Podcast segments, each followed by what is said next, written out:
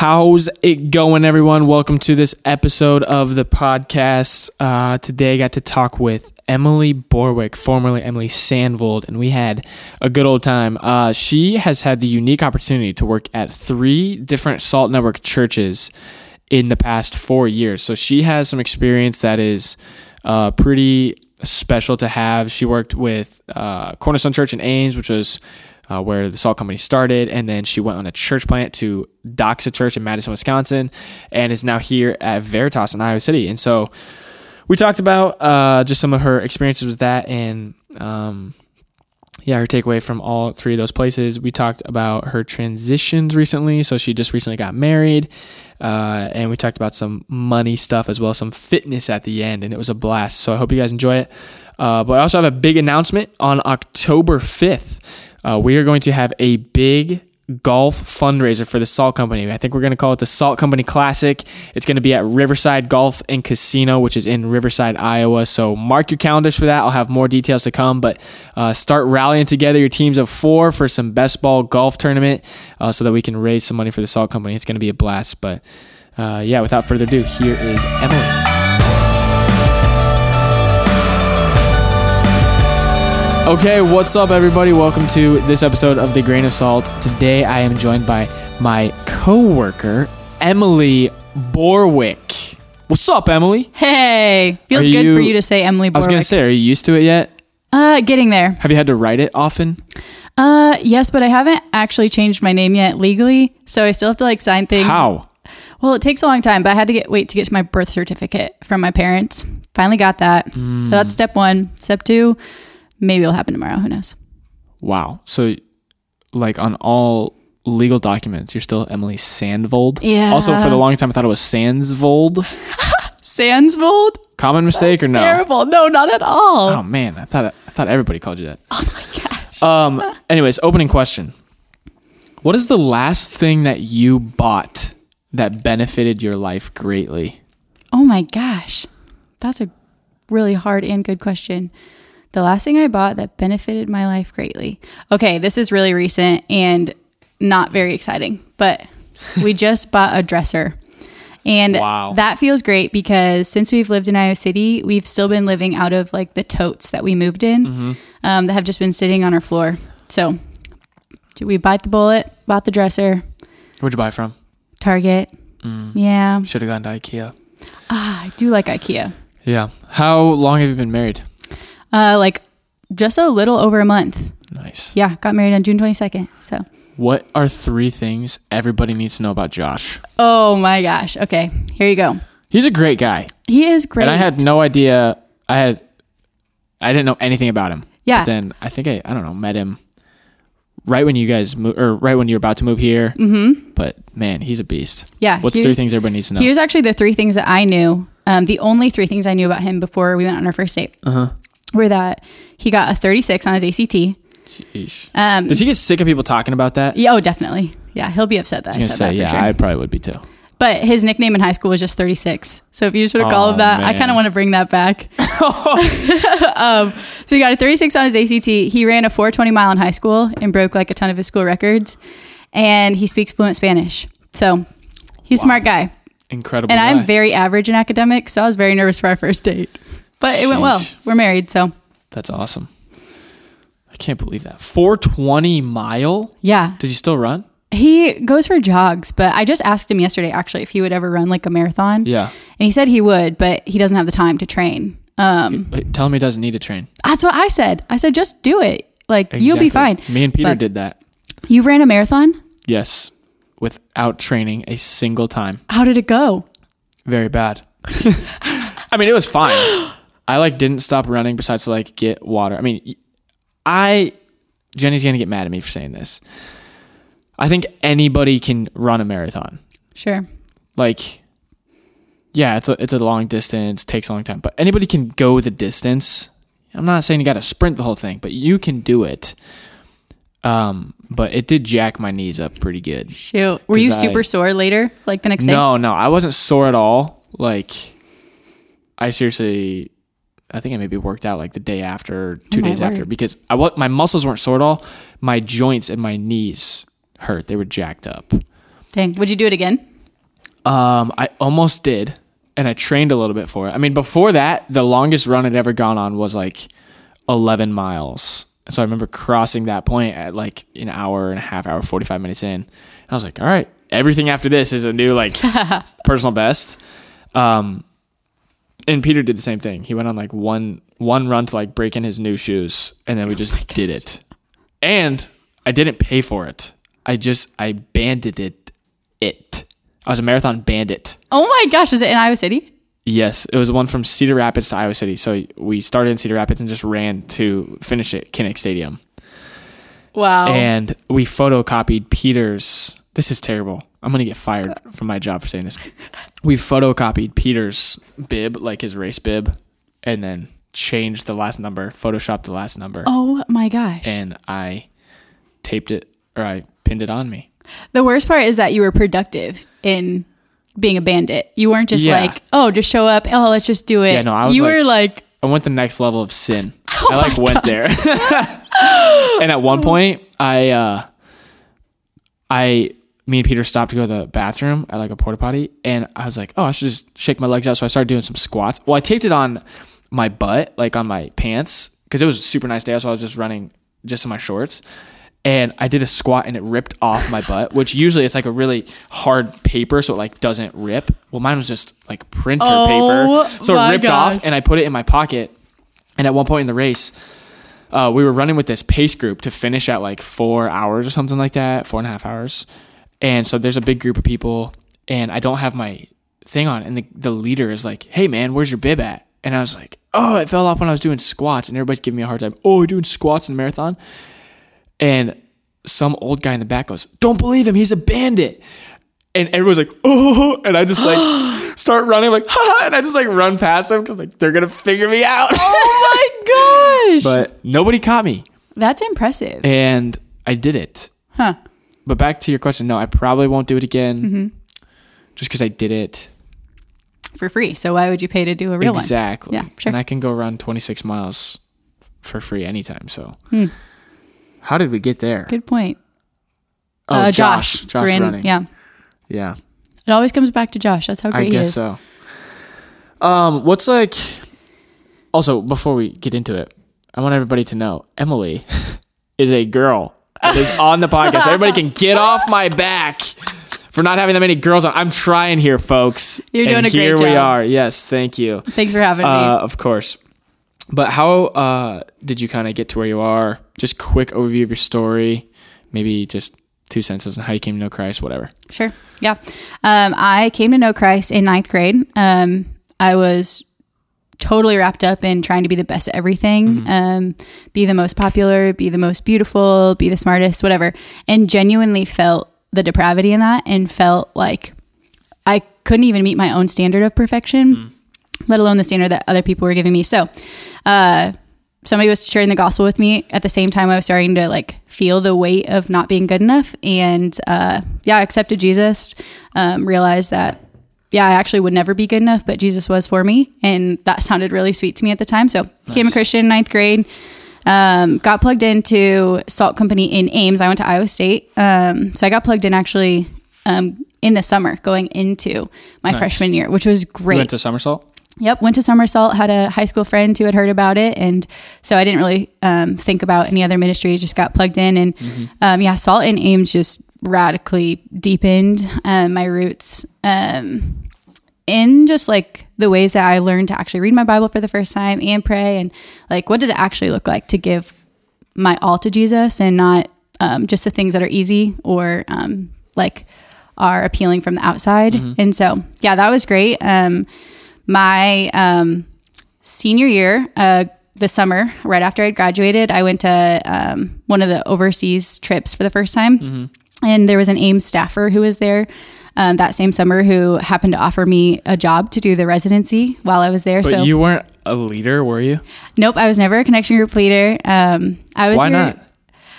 um, I a couple reasons. Um, I well at the time I was actually going. I was driving back home to Ankeny, so like a twenty minute drive to lead eighth and ninth graders. Um, to um, like in our high school youth group or whatever.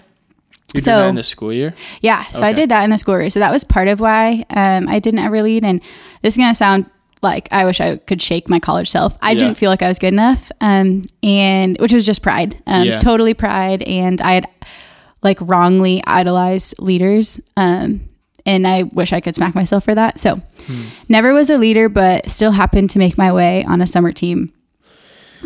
So, what do you think makes a, a what would make a good student leader now? Yeah. Do they have to like have like leadership influence, or is does that not really matter as much? Like, what do you think, according to you? Yeah. My I would say that a great like the best leader you could have would be just somebody that is the first to confess their sin and the first to do something about it, first to repent.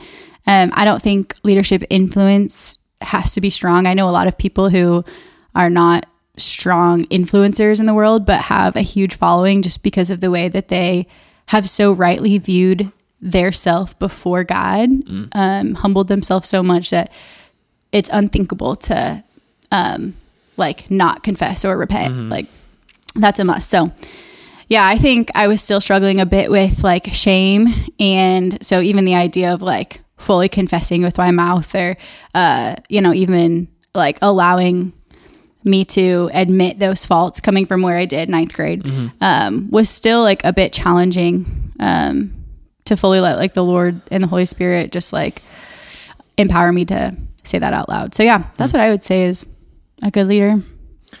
Uh, did did you meet Jenny on that trip in China? Yes, yes. We so uh, that first time I went to China, um, we did like the full eight weeks in our city, and then did Bring Me Hope the last weeks, and I met Jenny Nice. and Alexis. Ryan too. Nope, not Ryan. Oh, I think he maybe went the year before me. Oh. nice. Yeah, so that's been fun. Uh, so you got offered the residency. Yep. which people in Iowa City are probably not familiar Mm-hmm. with that. So, what is the residency? Yes. So Cornerstone has a position where you can be a resident. It's a two year position where you can get your master's in theological studies, um, as well as just get ministry experience. Uh, it's kind of like a two year a two year program designed to help you as the resident um, learn and decide if vocational ministry is something that you would like to pursue, um, as well as the church, like looking at you, looking after you, um, trying to help you conclude if that is something to move forward. Nice. So yeah. But that's not like a guarantee for a job there, right? Nope, not a guarantee for a job. But did you get a job there after, or did you end up moving to Madison? Uh, yes. So I actually got the offer for Madison before I like would have potentially been offered a job or not been offered a job Gotcha. working for Cornerstone. Cool.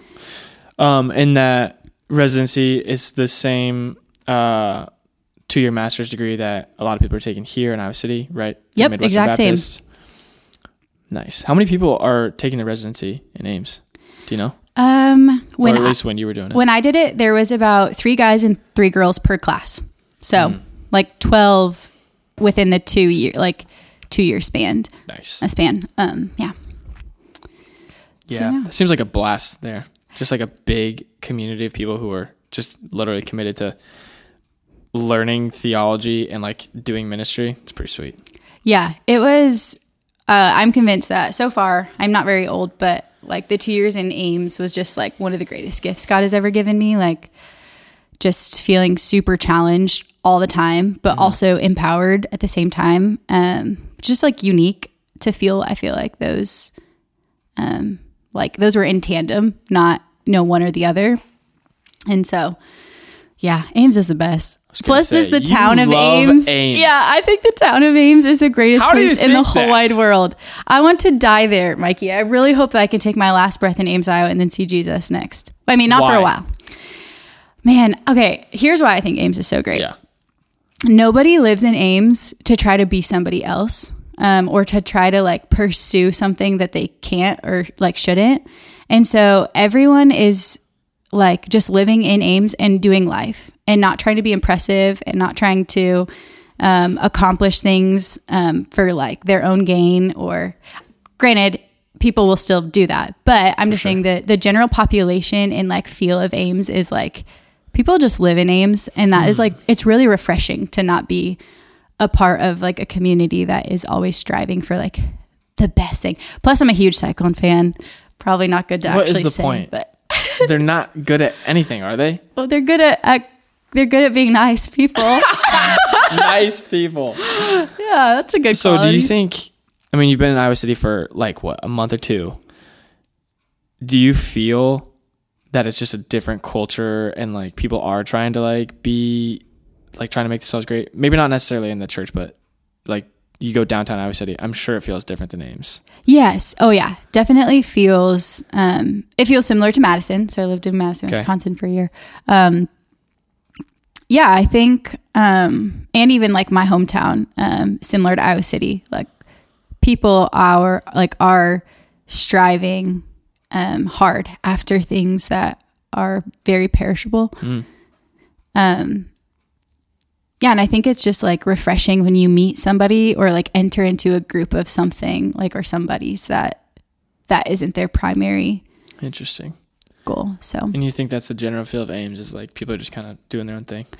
I think so, and maybe I'm biased. So when I lived in Ames, I actually lived with a family in their basement, Nice. um, and they were they set such a great example for me of what it looks like to just be a faithful church member, community member, like school goer. You know, j- they genuinely just like lived life in Ames well. So maybe I'm super biased and I just had like that awesome like Yeah. experience, but I would say like the general feel aligns with that.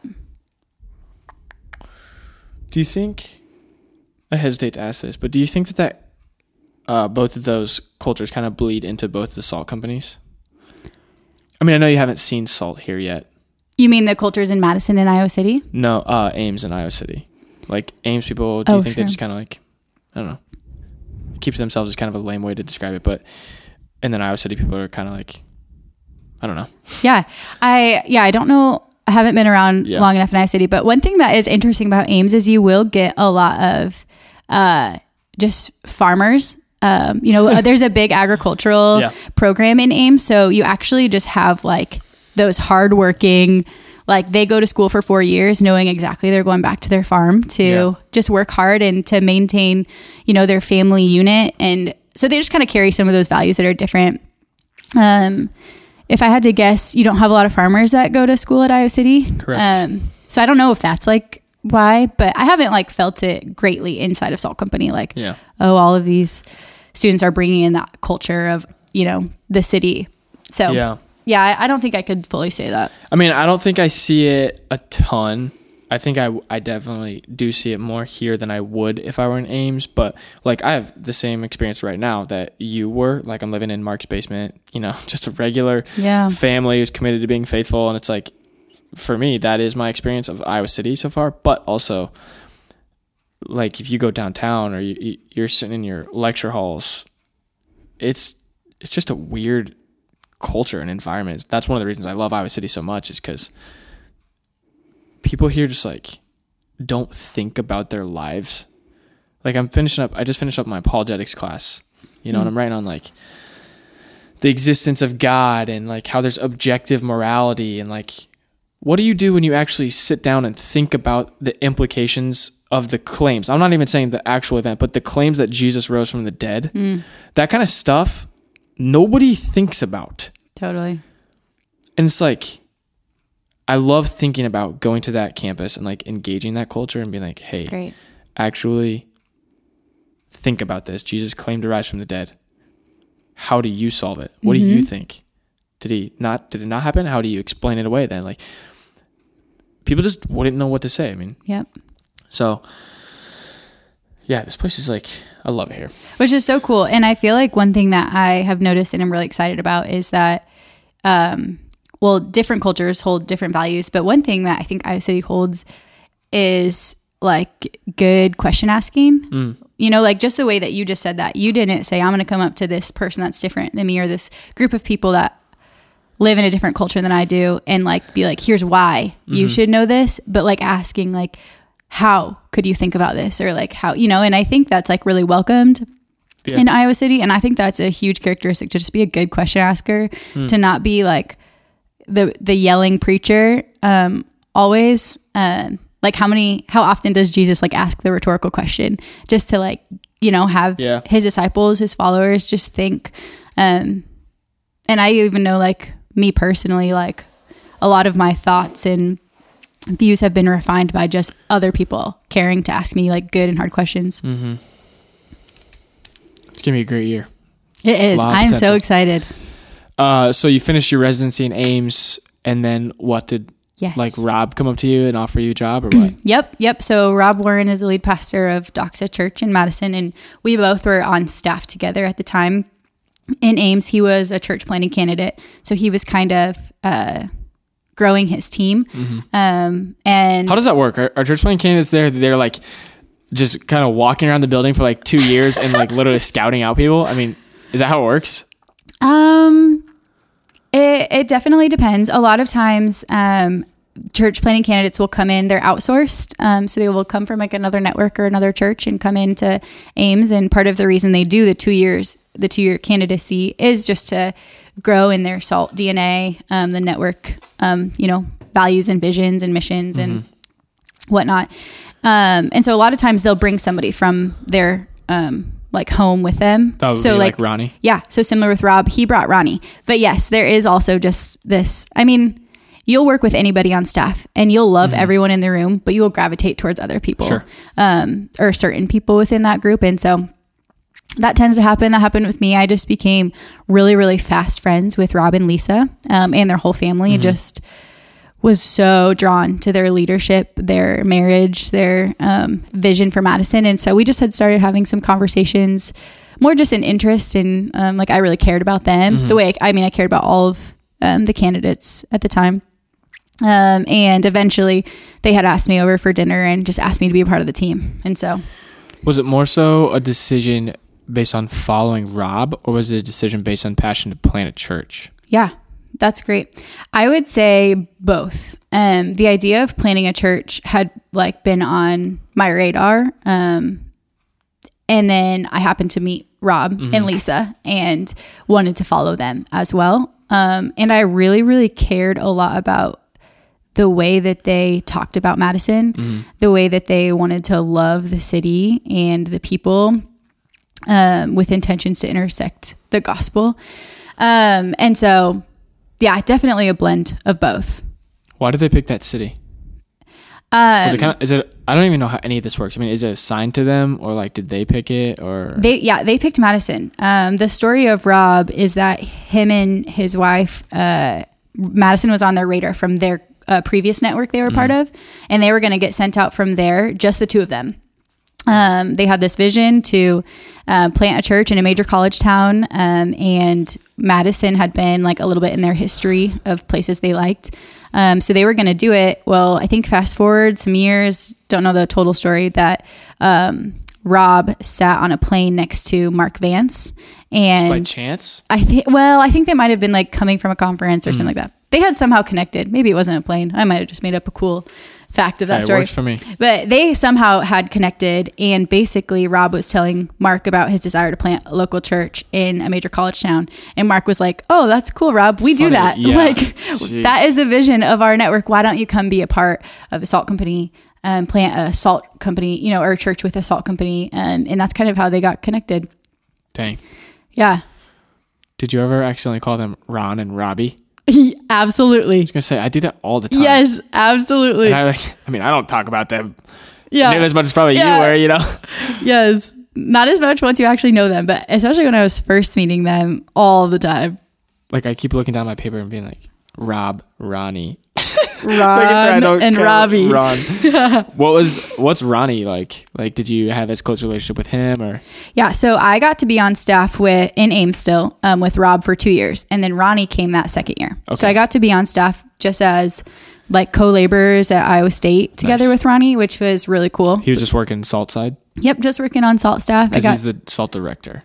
yes, he is. A, Gotcha. Yep, yep. So I just got to know him and his wife Caitlin, and yeah, uh, he's great. He um, is super um, disciplined. He's probably one of the most. Him and Rob both are the most disciplined men that I know. Very similar to you. Great. They remind um, me a lot of you. Um, you know, they're both like D1 athletes. Mm-hmm. Like They both play football. both played football. Sheesh. Uh, they and they just carry that D1 athlete like vibe Yeah. into their work. Um, yeah, so they're great. I gotta have them on this podcast. Yes, you do. I would love to. You should just go up to Madison I know. for a weekend. It's a great place. I should just bring all my equipment to different cities. That would be cool. A traveling record. podcast. It could be a series traveling. Wow. I hit all the network churches. You hate them? No, hit all Oh, I them, hit them. and then just post them over time. That would be really cool. That would be sweet. Uh, looking back on your time with Doxa, the church, Mm-hmm. what are like, what's the, what was the best part and what was the toughest part? Yeah, I think that my answer will, will be for both of them. Um, the best part and toughest part of planning a church is your total dependence on the Lord, which I should be saying right now to you too. That like Yeah. the the best part and hardest part about me working for Veritas is my dependence on the Lord. But you just you feel that deeply when you move somewhere and you only know like four other people in the city Yeah. and you are simultaneously like you're casting these big visions to these strangers and you are not actually totally sure if they're going to come to fruition Yeah. you know like whereas here we could Sure. sit in front of a freshman and say freshman you have to come on the fall retreat it is a blast we Mm. will promise you content from the bible that will change you we promise you community that will grow you you know x y and z well we sit in front of these students or these people and say you got to come to this thing and then ronnie and i are in the back going okay ronnie we have Yeah. to make this great Dang. and so i think like yeah, you just feel like the absolute need for the Lord to move. Um, and you like, yeah, you just grow in anticipation and excitement to watch it happen even more. So that was the best and hardest thing for sure about That's sweet. planning Doxa. Man, that city is so cool. I mean, that campus is like right on the lake. Oh, it's beautiful. That's nuts. How many uh, University of Wisconsin campuses are there? Um, like UW schools? Yeah. I don't know. There's a lot of UWs. There's like UW La Crosse, UW Milwaukee, UW Madison. Um, you had to leave because why? Yep. So I lived in Madison for a year. And um, at the time, Josh and I were dating, almost engaged. Um, and he was applying for medical schools. So he had taken his MCAT and. Um, Got a 36 on his MCAT. oh my gosh. Um, but yeah, long story short, Josh did not get into medical school at um, University of Madison. Um, so, but he did get into Iowa, Yep. and Iowa is an incredible medical program. Um, it is not like the runner up by means at Yeah, all. for sure. So, So I mean, what? How are you feeling when he said that? yeah. Yeah, it was. Because um, were you you weren't engaged yet, so it's not like you have to like make your decision based on him, but you know you're like probably going to. Yep. Yeah. Yeah. At that point, I mean, we were really close to engagement. So the conversations had been there to the point where I felt the idea of like not dating Josh anymore wasn't like Right. something that came up. So I knew like, wow, okay, I'm moving to Madison or like I'm leaving Madison. Um, it was so, so hard. And we knew it was a possibility the whole time. Um, I had said yes to going to Madison before I had started dating Josh.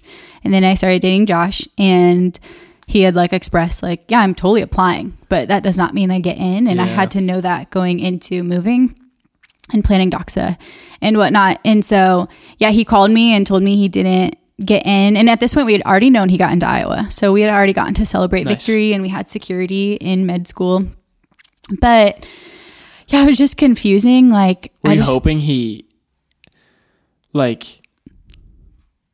Oh no, I was thinking. I was thinking you knew he already gotten somewhere else. No, so you knew he was getting into Iowa, yep.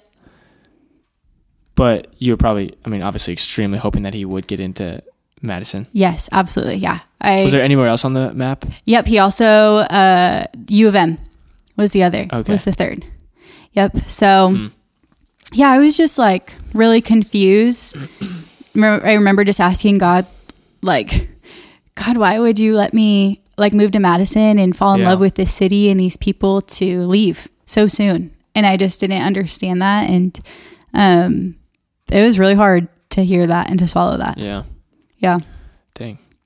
Um, how long did it take for you to like? I mean, maybe you're still in that, but kind of more in the process. And hmm Yeah, it's a good question. Yeah, I definitely, um, definitely am still mourning uh, my time in Madison, um, but I'm also very genuinely really excited to be here. Yeah. and so it's like a, a both and. But yeah, it's funny. Um, I remember I was reading Genesis at the time that um, we had found out, and the story of um, like Lot really stuck out to me because there's a section in I think it's in Genesis 19 where it says like um like the angels urged Lot his wife and his two daughters to um like leave the city lest they be swept away in the punishment of the city.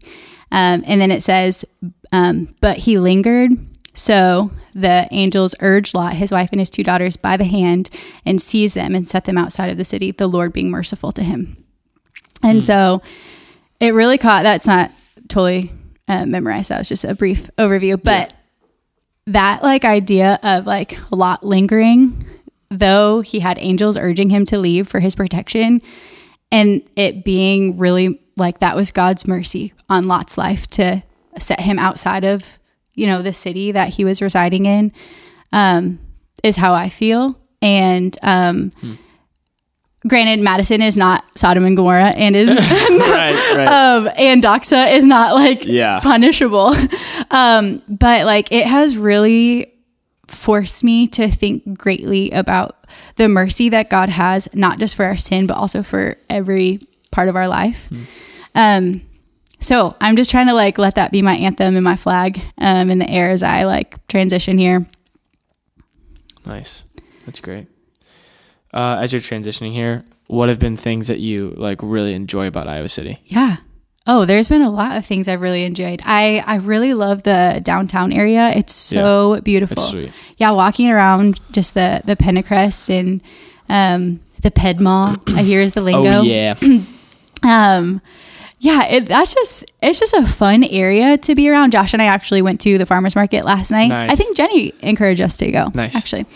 Um, and that was just like fun and felt homey and um, so we've really liked that. We really like Veritas a lot. It's been such a blessing to be a part of this church family and we feel like we have genuine friends and relationships already. So that's been great. trying to think. Did the farmers market yesterday have like bunch of food trucks and stuff out? No, I think it was much m- smaller scale than Yeah. maybe a Saturday would be. I think yeah, the Saturday ones are much bigger. I think the Wednesday ones are fun. It's like mostly produce and Yeah. stuff though. So I'm like, a lot of produce and then some like sweet treats, which we did get a blueberry zucchini bread. That was great. Nice. So that was fun. Um, how big of like a, I don't know, how big of a blessing has it been for you to, like, have landed in Ames, found Salt Company, and then you end up get to experience Madison through Salt Network. Then you know your husband gets into a random med school. There happens to be a salt company there that you can just like work at. That's like pretty unique. Yeah. Yeah. Yeah. I feel overwhelmed by like the riches of blessings that I have like have accumulated Yeah. through the last I mean, I'm this is going into my fourth year of working for a church and I've been this is my third church. It's crazy. Yes. And so That's like so unique. Yes. Um, I feel the uniqueness of it, but I also just feel like I have, I am so rich in relationships and, um, and in experiences. I don't want to say rich in experiences, but like the things that God has allowed me to be a part of have been so cool. And so, yeah, it's been a really unique transition to go from what, like a 20 year church, very established, a well oiled machine, to trying to start that um, for the first time, convincing people this is a good idea and that they should be a part of it. Yep. And now landing in, is Veritas 10 years, nine years? Almost. like Almost 10 years? Yeah. Yeah, something just very in the middle. Um, yeah, that's crazy. it's fun. It makes me um it really makes me believe deeper in the network and Yeah. the idea of planting a local church, valuing um, a church body with an emphasis of reaching college students, intersecting students who are trying to find some meaning to their life with the with the gospel. So that that's a cool feeling too to feel like yes, like this is what we're doing as a network. Yeah. Like let's do it well and let's go hard doing it. So Um, how does working with Mark Arendt compare with like all the other lead pastors you've been with? yeah, that's a good question. I haven't got to work with him much. Yeah, Um, what? so two months now? Today? Yeah, yeah, two months, and I was even gone for a couple weeks in there, Yeah. getting married and whatnot. But oh, he is great. He is so chill, Yes. and um, he just seems super genuine. Yeah. I love like walking into a room when he's there and just hearing that Emily, like Emily, what's up? yeah, it just makes me feel good. um, so that's great. Um, I'm excited to be under his leadership, Yeah, he's under his teaching. It's really fun because um, I got to work under Jeff in Ames. Um, Nice. So it's really fun to have him here too Yeah, and for sure. have that familiar voice in the room. Um, what's the future look like for you in ministry? You want to go Mm-hmm. another church plant after Josh is done? Yeah, that's a great question. You're gonna Um, go back to Madison or I would be very open to going on another church plant. nice? um yeah i really really loved my experience getting to do that and would love to do it again and maybe stay to watch it um, Sure. come to fruition um so yeah maybe that um i would consider just going to an existing church plant too Mm-hmm. um depending on where he gets in for residency and whatnot but yeah i don't know think the next place next place you'll be is where you'll kind of plant your flag. oh that's a good question well josh and i would love to um, make our way south because we like being warm Nice. so um yeah so maybe south but really the long-term plan of josh going to medical school is um to open up a practice outside of the country so nice. Whether we we've just been talking about this recently like whether we use his role as doctor to just get into a country safely or to go to somewhere that does not have Mm-hmm. medical care is something that we will need to discover but Nice. Yeah awesome. what about you what's your long-term ministry goals Oh, no long term plans at all. I mean, at this point in my life, like I, I never thought I'd be here. I don't know. I just never could have thought that my life would turn out the way it did. So all my plans are pretty loose, Yeah. but uh, my loose plans are to just stay here. you want to stay in Iowa City? Oh yeah, I love it here. what do you love about it Um, couple things. Couple things make me want to stay really long term. Uh, I'm not saying I wouldn't church plant because I think you need. I was talking to Jos- Josiah about this yesterday. Uh, I think you need people who are like always willing to go. Like his dad's one of those people. It's like Cornerstone, and then you plant Candeo, and then you go plant Salt City Church, or not Salt City. What is it? Salt Church Salt Church uh, you definitely need people like that. But you also definitely need people like Mark who are like, yeah, man, I mean, I'll just be faithful here. Um, I'm not saying I wouldn't church plant, but I love Iowa City, Coralville, North Liberty, Tiffin, whatever. Like this area, I love. Um, I love the culture of the city. I love. Uh, another thing is how close it is to my family and Jenny's family. I think that's like valuable in uh, making a decision on where you're at. I Yeah, mean, especially if. Jenny and I start having kids in the next few years, like, you know, my parents, her parents could, you know, come hang out with our kids for the day or whatever.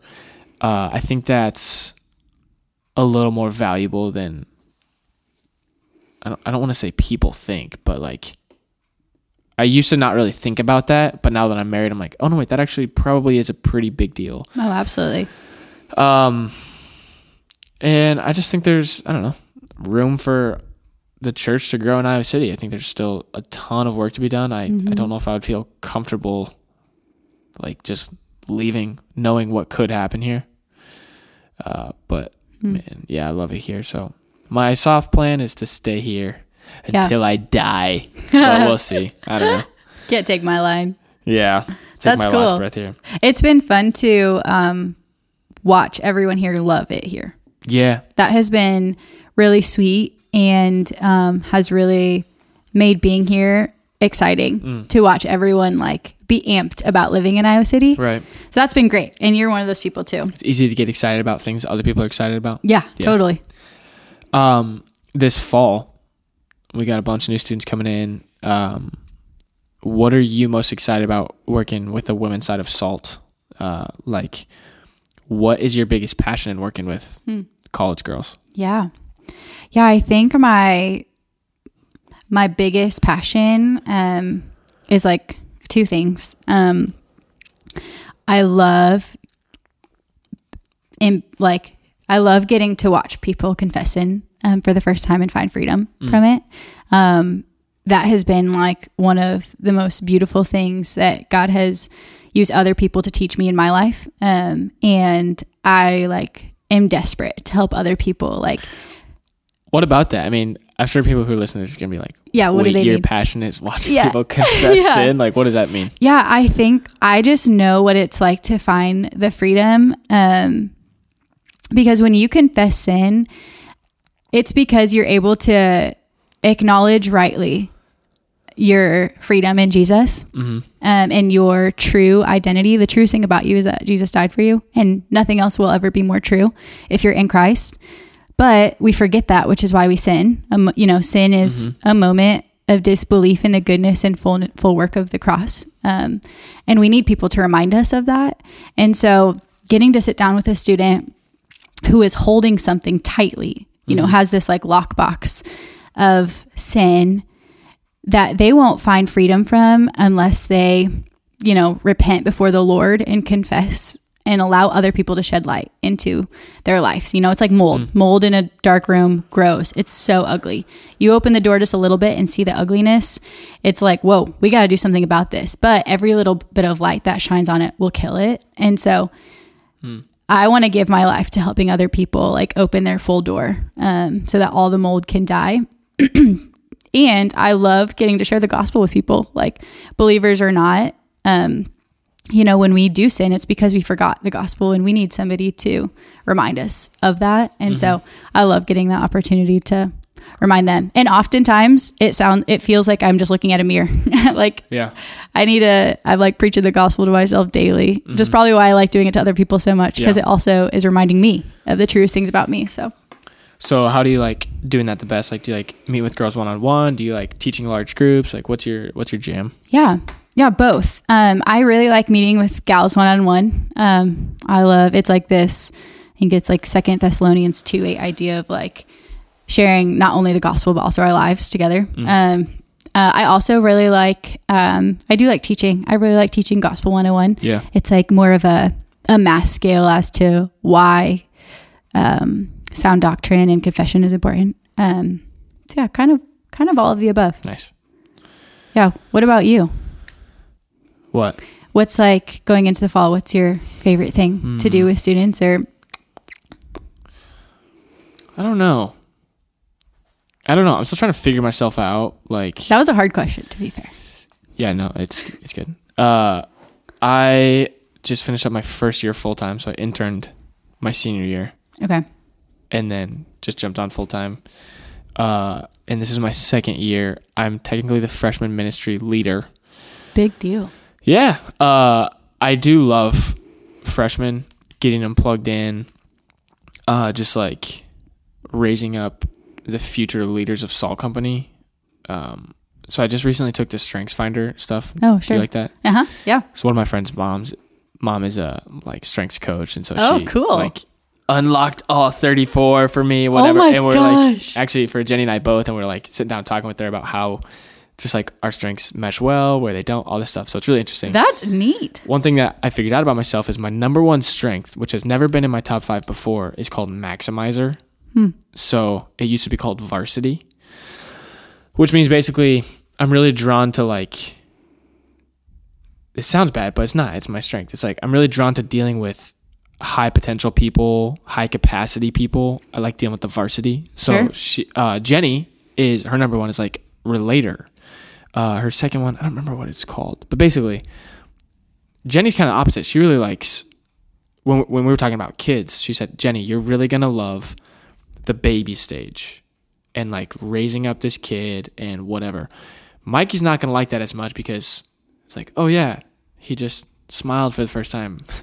cool. Wait till he can throw a football Sure. 100 yards or whatever. You know what I Yeah, mean? So it's like when you take that with ministry, like I really love uh, pouring time into people that I think have a lot of potential to change the world. And so That's so cool. that's why I like dealing with freshmen, Hmm. uh, specifically freshman guys.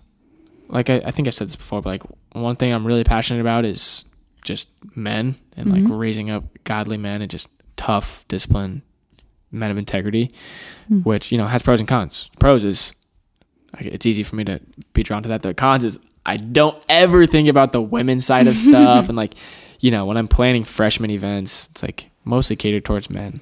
Anyways, I think that's okay sometimes. yeah, I think most ministries need that. The girls will always come. Yes. The guys, you need to slap them around a little bit to get them to come around. So, Yeah. uh, getting those guys to come, and then recently I've really enjoyed preaching, which I Mm. didn't really th- think I enjoyed. I was really trying to figure out if that was something I was good at, praying just for clarity on. Do I have even what it takes to preach? Should I even try? Like, if this is a weakness, I don't want to just work on slightly improve my weaknesses. I want to focus on capitalizing on my strengths. So I was like, if this is weakness, just show me that. If it's a strength, show me Mm. that. So past couple times, I felt pretty energized afterwards, Cool. and I've enjoyed it, which is fun. Yes, and if anybody missed Veritas on Sunday, they definitely need to go watch Yeah, it because. Mikey preached and it was incredible. I Yeah. thought you did a terrific job Thanks. casting the vision and, and truth of what the Bible was talking about and being alertness for Mm. Yeah. like in your alertness for the second coming. So I thought you did great. Thanks. I'm trying to figure out like my style. Like, you know, David is just this wordsmith, and it's like he gets you by perfectly crafted sentences. Totally. Yeah. Or like Mark's like the illustration guy. Like you remember his illustrations and they powerfully. I think my style is just like my second strength was activator. So just like activating people, like thinking, all right, what's the text saying? What's the theme? And then mm-hmm. like, what do we do? Because of it. that's just like how I run. That's Yeah. like, Which is huge. I mean, imagine if we only ever did the like, what does the text say? Right. What's the theology? And then people left. Mhm. Like, that would be such a bummer for people to leave and not know how or why their life should hmm change afterwards. So that's great. I really enjoy. I'm finishing up my first year of SST Salt Network School of Theology, and I'm really enjoying it a lot more than I thought I would. So I I liked uh, doing that this past year, and like discipleship groups are super fun. I love those, but not a huge one-on-one guy. Okay. I don't know why. Just like kind of drains me a little bit. Um, maybe I'd just rather I don't know be more efficient, and that's why like D groups Yeah. is like these guys are showing promise, you know, to like be good leaders, and so I'm gonna like invest in them, and Mm. so I don't know. That's cool. Yeah, I had a great time though. I'm excited for this year. It's gonna be a lot of fun. Uh, you have recently just gone through a bunch of transitions. Like you said, you got married, you just moved. Like, Mhm. what has been like one or two of your biggest takeaways, or maybe like, I don't know, the best things about like just the newness in your life? hmm Takeaways. That's good. Um, yeah, I think transitions are cool, um, hard, but Yeah. cool because they force you to refine who you really are, or at least they strip away some of the things that you think are essential to your life. Mhm. Um, and like you're forced to ask the question, like, oh, what do I do without this? Or what do I Yeah. do about this? Or like, you know, and so I think one of my takeaways has been just to try to take it slow, which I'm not great at. Like in my mind, I know, like, I'm like, okay, if I know that God is sovereign and intentional, like, why am I still sad? Or like, mm. why is this hard? Or why is this? And that's not, those aren't the right types of questions to ask. And so I think like just trying to be slow in the transition um, and allow God to be my greatest comfort and not me try to find it elsewhere um, has been a good takeaway. Um, I think the other biggest takeaway is that, um, j- like God has asked us to be faithful, and that is limitless. There is not a certain place that you can be more faithful. There's not certain people that you can be more faithful because it's God that like you were supposed to be faithful and obedient to. And so that has been um, a hard like thing to understand, I think, in my mind. Yeah. But transitions can also be really fun. Like I've just, I feel like I just added a whole bunch of more people to like my Yeah. corner and a new place to love and a new city to explore. And so that's been fun too. Do you have any uh, experience in your long marriage? One piece of marriage advice after two months. If somebody's about to get married, what would you tell them? Married advice. oh golly. Um, that's a good question. I think I have already noticed how easy it is to um I don't want to say lack quality time.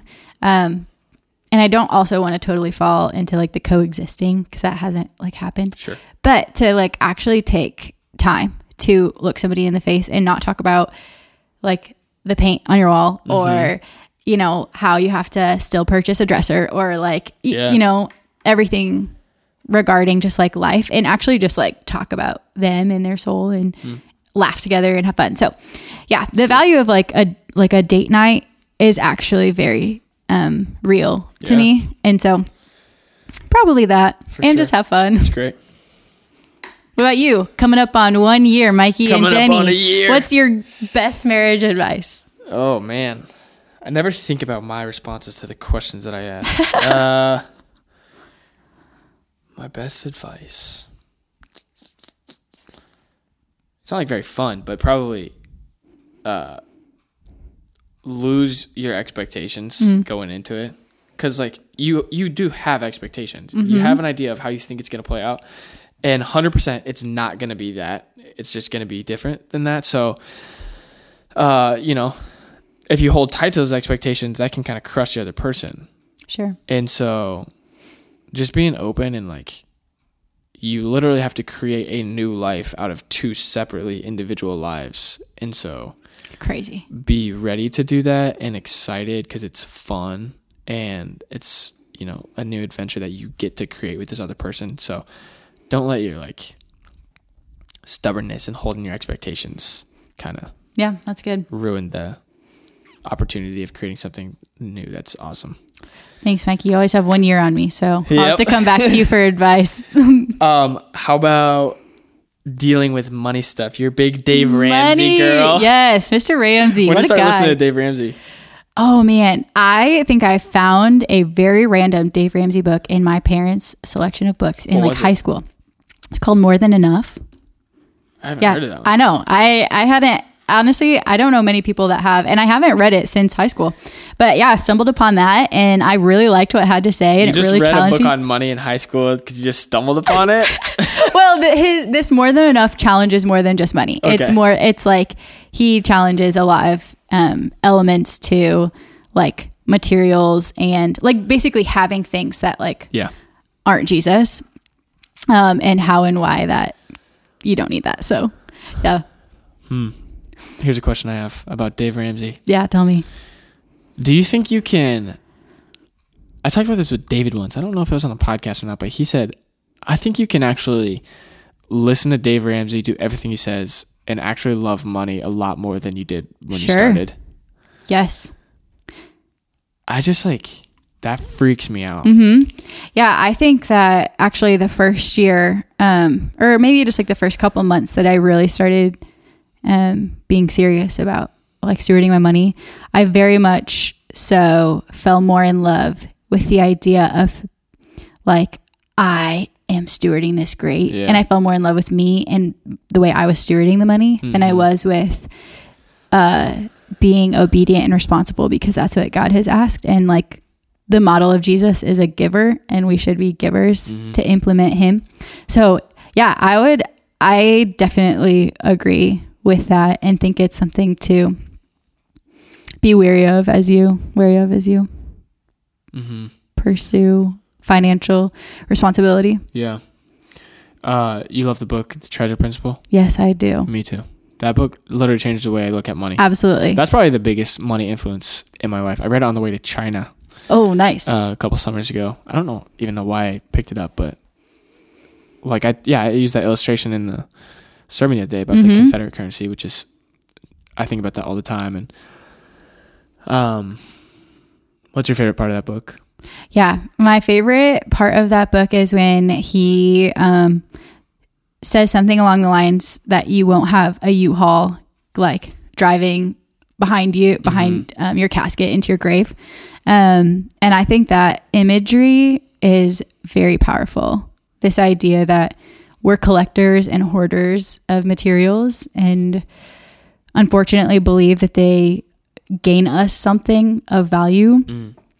And we literally will take our last breath, die, and not one thing will come with us. Yeah, it's crazy. Not one thing will come with us. And so I think that book, that is, I mean, the whole book is chocked full with really solid truths about being a generous follower of Jesus. Mm-hmm. But that one's definitely one of my faves.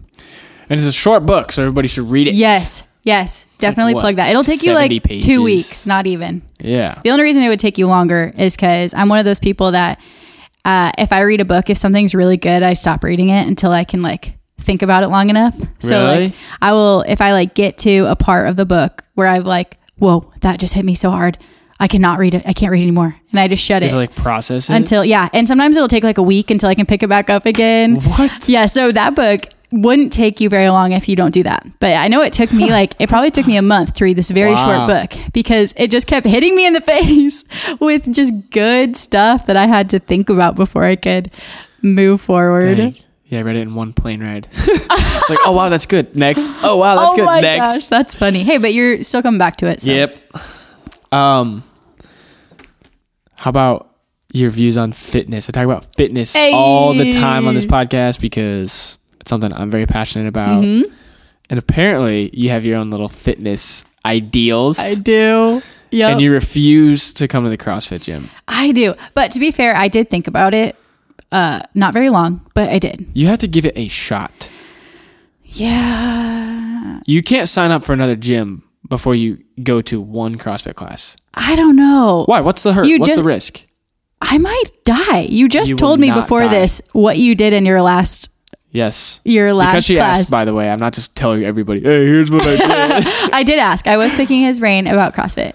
That isn't just that's just not how I would prefer to exercise. So I am also very passionate about working out Mm-hmm. and getting a good exercise. And if you're around me long enough, especially in my D group, and you're having a terrible month, I literally one of the first things I ask you is, "When was the last time you went on a walk for ten minutes?" Mm-hmm. Because very convinced that that has a lot to do with your health, For sure. emotionally and spiritually.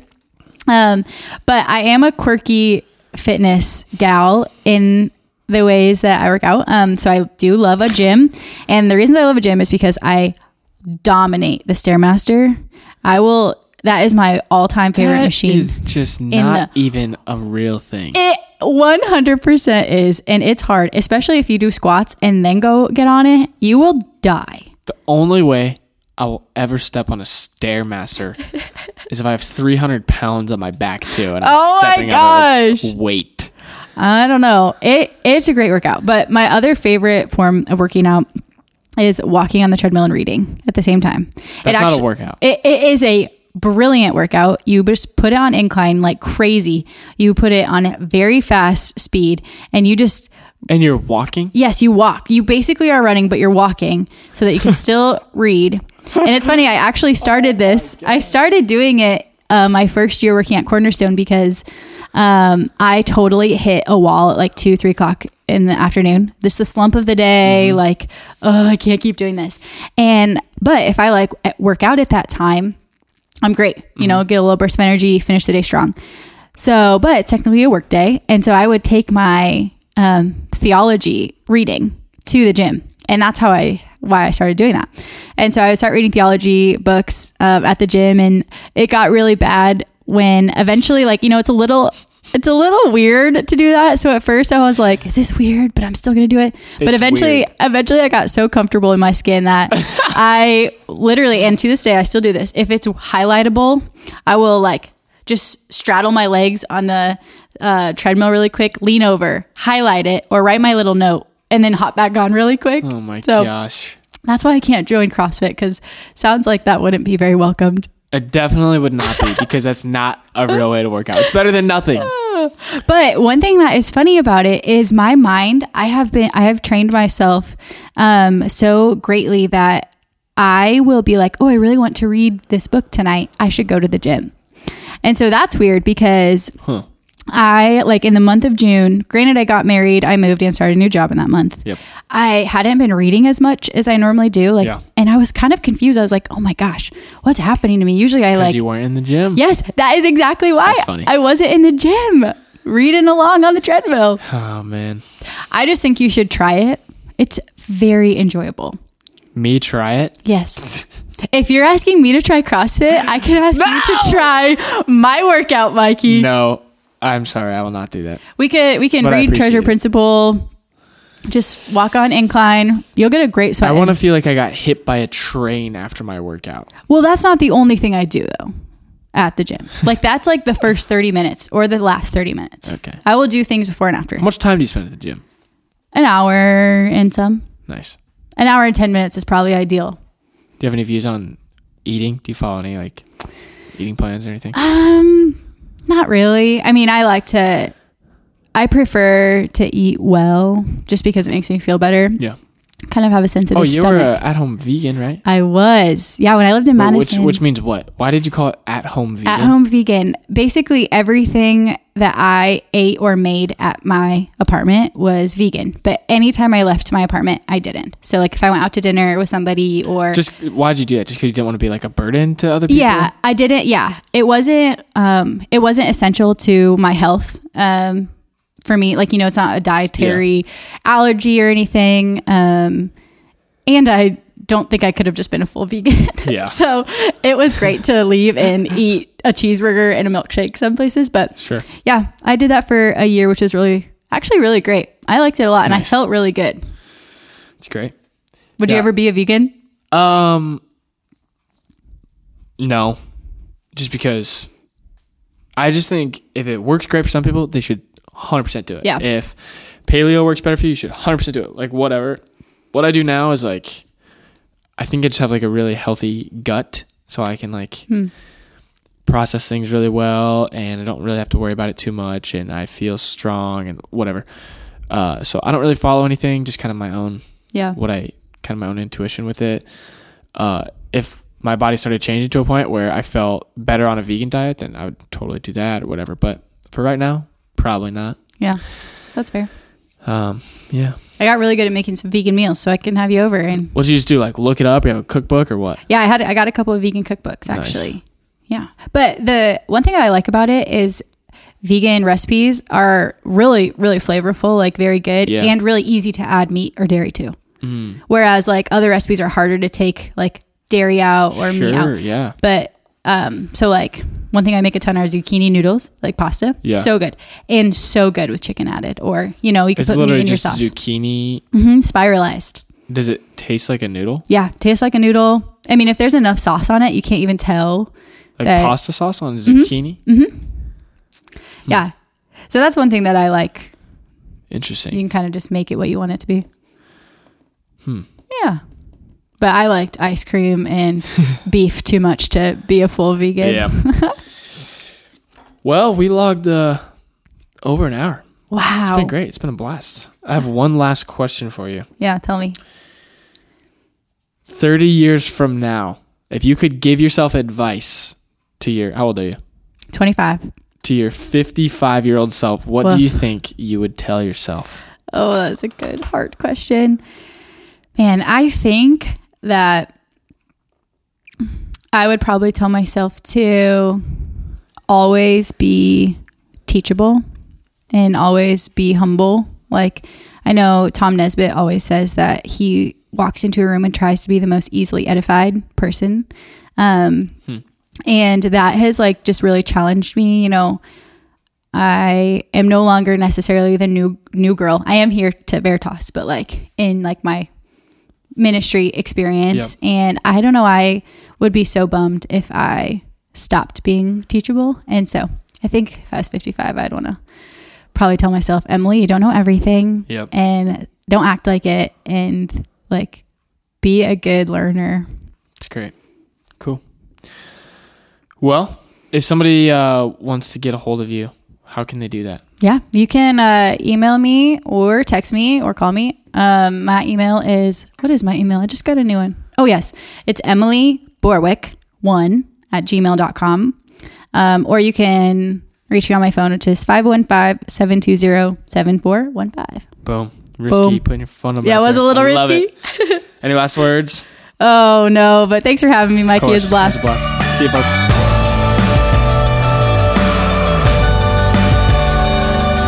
Thanks for tuning in, everybody. I hope that you enjoyed the conversation with Emily. She's great. Come talk to her at church if you see her around.